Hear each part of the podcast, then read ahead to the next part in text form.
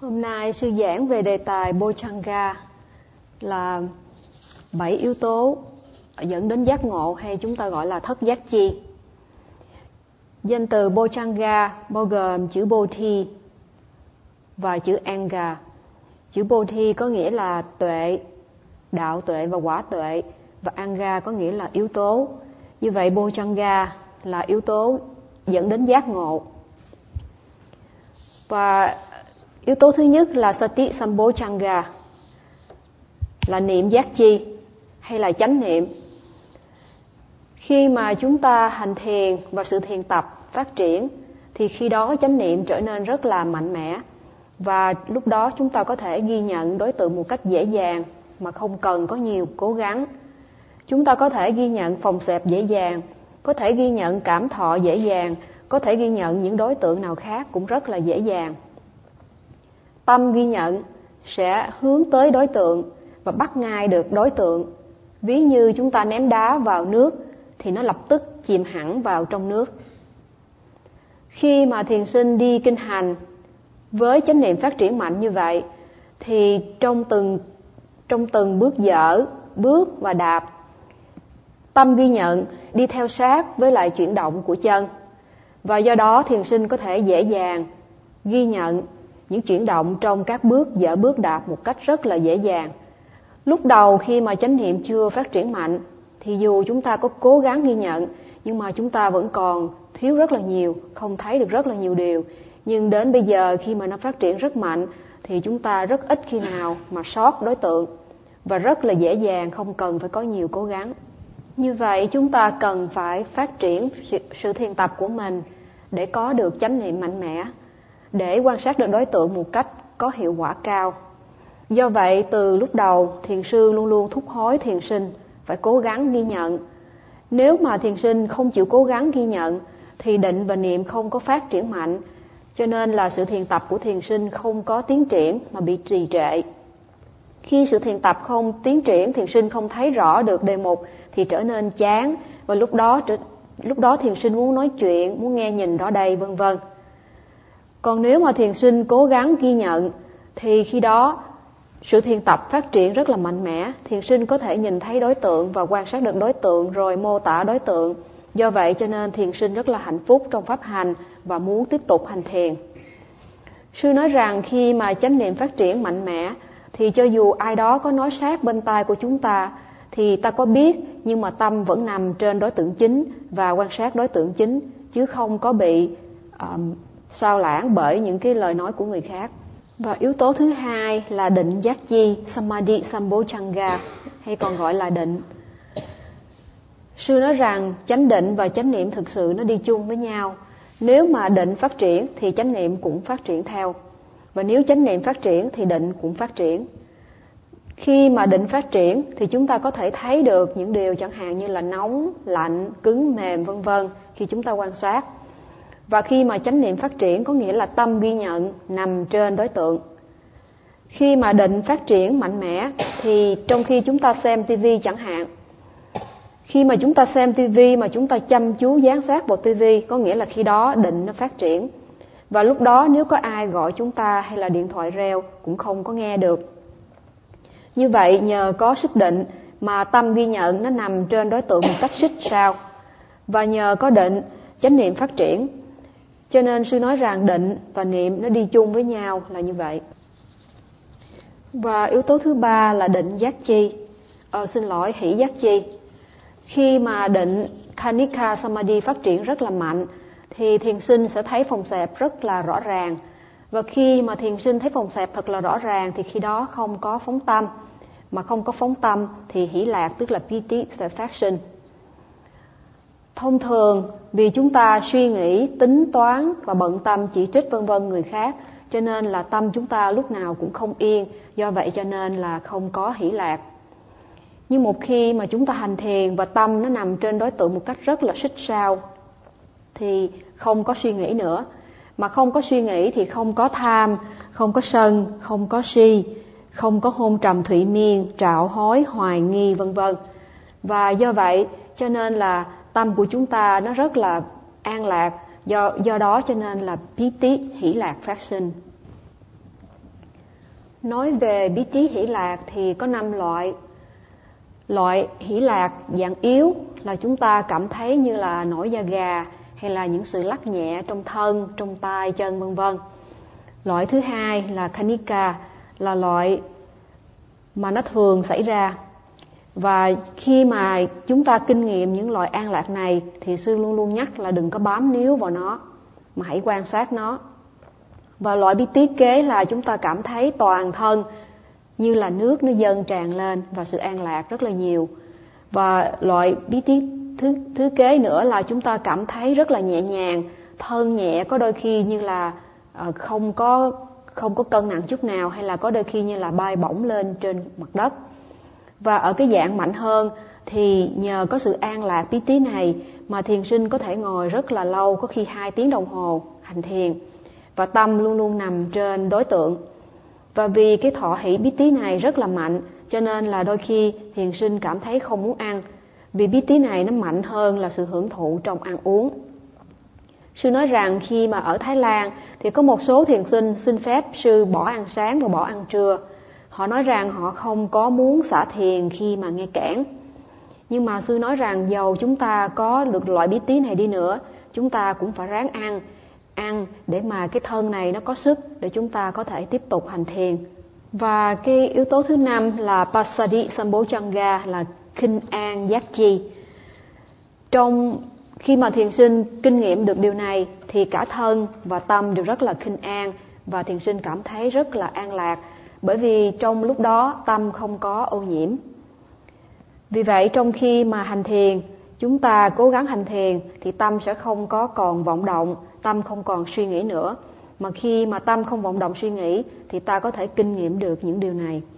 dù những kinh nghiệm này, tức là những kinh nghiệm an lạc, uh, hỷ lạc vân vân nó phát sinh thì chúng ta vẫn phải quan sát và ghi nhận nó để vượt qua chúng ta cần phải quan sát và ghi nhận nó thật là kỹ càng. Rồi quay trở về đối tượng chính là phòng xẹp. Nếu mà chúng ta bám níu vào nó, thì do sự bám níu này cho nên là chúng ta không thể nào mà tiến triển thêm trên bước đường thiền tập. Và cái yếu tố kế là Viriya Sambochanga hay là tấn giác chi. Khi mà chúng ta hành thiền liên tục thì tấn sẽ phát triển mạnh. Và khi mà tấn phát triển mạnh, tức là tinh tấn phát triển mạnh thì chúng ta có thể quan sát đối tượng một cách dễ dàng mà không cần phải nỗ lực thêm nữa. Buổi sáng, chúng ta có thể thức dậy sớm mà không cảm thấy mệt mỏi, uể oải. Và thậm chí, trong khi mà chúng ta ngủ ban đêm, thì ta có thể thức giấc nhiều lần và cảm thấy rất là tỉnh táo. Thông thường, buổi sáng chúng ta không có dậy sớm được là bởi vì hôn trầm thủy miên. Hôn trầm thủy miên làm cho tâm nặng nề, cho nên chúng ta có cảm giác uể oải và lười biếng khi mà chúng ta nỗ lực hành thiền, thì dần già chúng ta sẽ loại dần hôn trầm và thủy miên. Nhờ có tấn, thì khi, mặc dù khi mà ngồi thiền ta có buồn ngủ, nhưng mà vẫn có thể biết được buồn ngủ, ghi nhận được buồn ngủ và vượt qua được nó. Khi mà tấn phát triển mạnh mẽ thì chúng ta có thể ghi nhận, thấy và biết rõ đề mục. Bằng không thì chúng ta sẽ bị hôn trầm thủy miên, lúc nào cũng ảnh hưởng tâm của chúng ta và do đó chúng ta không thể nào thấy đề mục một cách rõ ràng được. Cho nên nói rằng đức phật là một vị awakened. Awakened đây có nghĩa là tỉnh giác. Bởi vì tâm của ngài rất là tỉnh táo, tỉnh giác. Và bởi vì trong tâm ngài không còn ô nhiễm nữa. Vào ban đêm, ngài chỉ nghỉ có hai tiếng đồng hồ. Thời đầu, ngài giảng pháp cho chư tăng. Sau đó, ngài giải đáp những thắc mắc cho giới chư thiên và vọng thiên.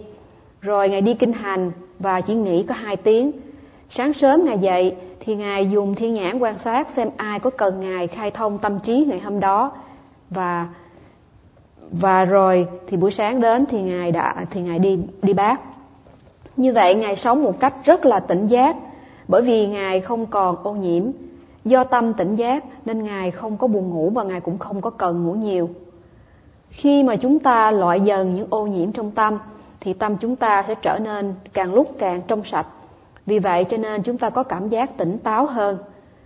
Dù chúng ta có trở về phòng nằm nghỉ, nhưng mà chúng ta vẫn không có ngủ được, bởi vì chúng ta rất là tỉnh táo và tâm lại quay về với phòng sẹp và quan sát phòng sẹp nếu mà ta không có tinh tấn trong pháp hành, thì chúng ta sẽ lười bởi vì hôn trầm và thụy miên khống chế và khi mà chúng ta không tinh tấn trong pháp hành, thì chúng ta không thể nào quan sát được đối tượng và chúng ta cứ muốn ngủ nghỉ luôn. Do vậy cho nên nói là tấn là một yếu tố để giúp dẫn đến giác ngộ. Cho nên vào cuối khóa thiền thì thường là thiền sư nhắc nhở các thiền sinh cần phải quan sát cẩn thận đối tượng. Trong khóa thiền và cuối khóa thiền cần phải quan sát cẩn thận đối tượng. Nếu mà thiền sinh cảm thấy lười thì không có nên về phòng không được về phòng, mà phải tinh tấn hành thiền liên tục. Bằng không, khi mà chúng ta không có tinh tấn, tâm nó sẽ nên mê mờ, và cho dù chúng ta có cố gắng quan sát đối tượng cũng không có thấy được một cách rõ ràng. Những ô nhiễm trong tâm làm cho tâm chúng ta yếu đuối, và khi mà tâm yếu đuối thì chúng ta rất là dễ dàng khóc than, giận dỗi, giận dữ, lo lắng hay là đổ lỗi cho người khác, vân vân khi mà thân này yếu thì hệ miễn nhiễm của chúng ta sẽ yếu, do đó cho nên rất là dễ bị bệnh. Khi mà tâm này yếu thì cái tâm của chúng ta trở nên rất là yếu đuối và do đó cho nên than, khóc, giận, dữ, buồn, lo, vân vân. Cho nên khi mà chúng ta hành thiền, chúng ta làm cho cái tâm này trở nên mạnh mẽ. Và khi cái tâm này trở nên mạnh mẽ thì chúng ta tự mình hưởng được rất là nhiều lợi lạc. Và cuối cùng, và cuối cùng là xin lỗi, và cái kế là Upika Sambo Changa, có nghĩa là xả giác chi. Khi mà chánh định và chánh niệm phát triển rất là mạnh mẽ, thì thân tâm đạt tới giai đoạn xả tức là không có lạc mà cũng không có khổ. Trước đó thì vì chúng ta hay đau, hay phóng tâm, hay là vì thân nó hay nghiêng ngã qua phía này, phía kia, cho nên chúng ta phải liên tục đổi chỉnh tư thế, vân vân nhưng mà khi mà chánh niệm và chánh định trở nên phát triển mạnh mẽ, thì khi này chúng ta có được xả giác chi. Tâm không dễ dàng bám níu trên đối tượng êm ái vừa lòng, mà cũng không có chối bỏ những cái cảm giác không vừa lòng. Chẳng hạn như khi mà thân cứng, nóng, đau nhức, vân vân, chúng ta không có chối bỏ. Và chúng ta cũng không dễ dàng sợ hãi trước những kinh nghiệm mà có vẻ như đáng sợ. Như vậy, sư nói lại xả giác chi là kinh nghiệm không có lạc mà cũng không khổ.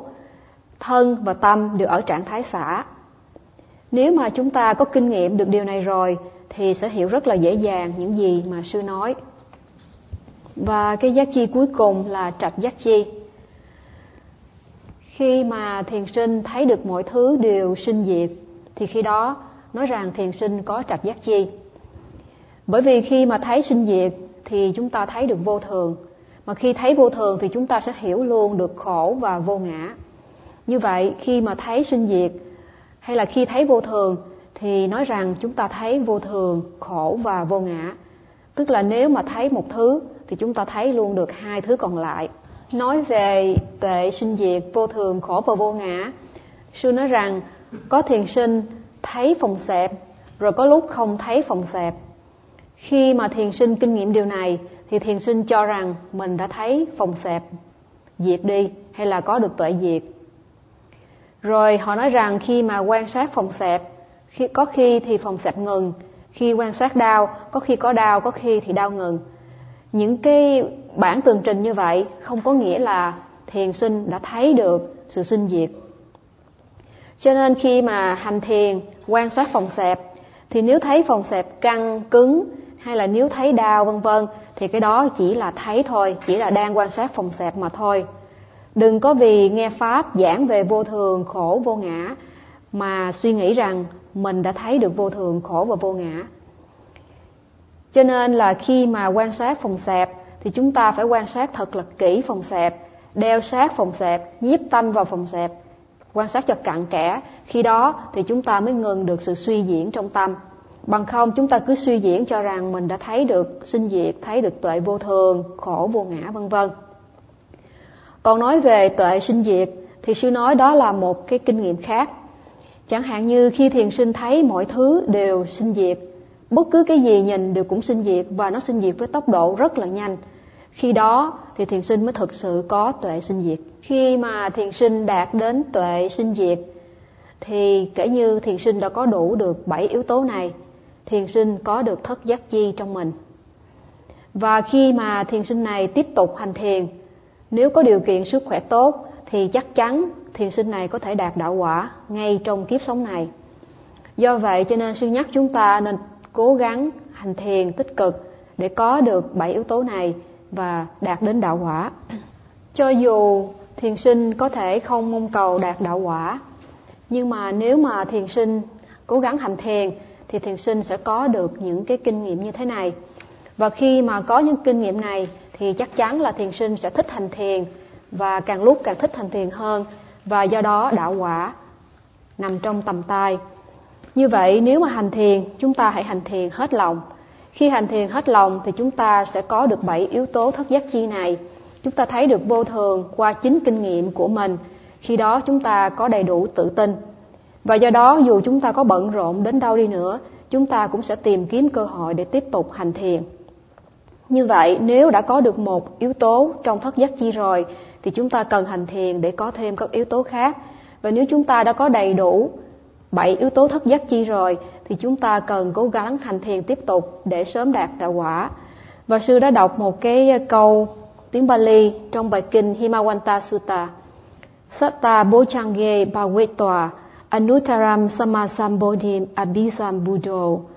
Có nghĩa là nếu một người hành thất giác chi thì người đó sẽ có thể đạt được đạo quả. Và sư cầu mong chúng ta cố gắng tu tập để có được những điều này và sư muốn kết thúc bài pháp thoại hôm nay ở đây. Sadhu, sadhu.